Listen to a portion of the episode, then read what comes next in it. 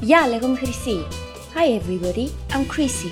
Welcome to GreekPod101.com's ελληνικά σε 3 λεπτά. The fastest, easiest and most fun way to learn Greek. In the last lesson, we learned how to be grateful to people by saying ευχαριστώ. In this lesson, we'll learn some of the most common greetings used in Greece. Είστε έτοιμοι? Are you ready? Ξεκινάμε, so let's start.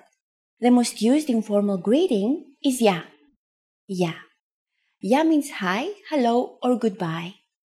We use it when we meet, but also when we leave. We should only use this greeting with friends or relatives. If you want to be more formal, you need to pay attention to the time of day. The most common phrase is kalimera. Kalimera. Literally, kalimera means good day. However, we may also interpret it as good morning or good afternoon. As a rule of thumb, we can use kalimera only during the daytime, from morning until early afternoon. During the late afternoon and evening, we say kalispera. Kalispera. Espera or spera is ancient Greek for the part of the day after sunset. So kalispera means good afternoon or good evening.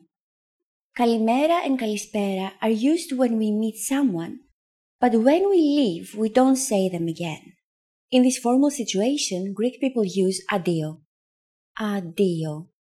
Adio means goodbye. If you're leaving after around 8 pm, you can say kalinichta, which literally means good night. Kalinichta. Finally, it is very common in Greek to use the informal hi we introduced in the beginning of this lesson as a parting greeting as well. Ya. Ya. Now you can greet people in many different ways in Greek. Let's review them all again. When greeting in an informal situation, we say ya. When greeting in a formal situation, we say kalimera or kalispera. When leaving in a formal situation, adio. When leaving in an informal situation, ya. It's easy, isn't it? Now it's time for Chrissy's insights. In formal situations, Greek people commonly greet each other by shaking hands.